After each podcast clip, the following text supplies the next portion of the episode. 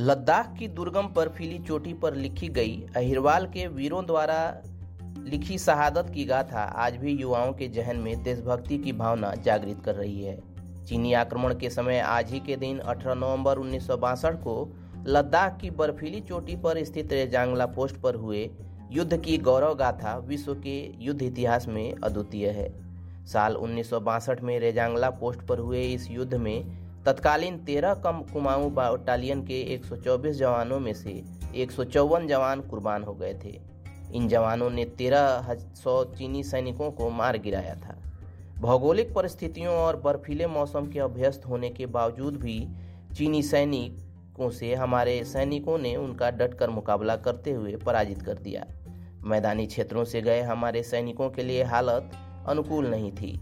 हथियारों में भी हम उन्नीस ही थे। वीरों के सामने परीक्षा की घड़ी 17 नवंबर की रात तब आई थी, जब तूफ़ान के कारण रेजांगला की बर्फीली चोटी पर मोर्चा संभाल रहे इन जवानों का संपर्क बटालियन मुख्यालय से टूट गया।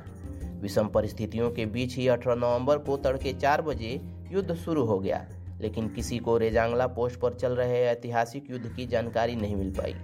अठारह हज़ार फुट ऊँची पोस्ट पर हुए युद्ध में वीरता के सामने चीनी सेना काँप उठी।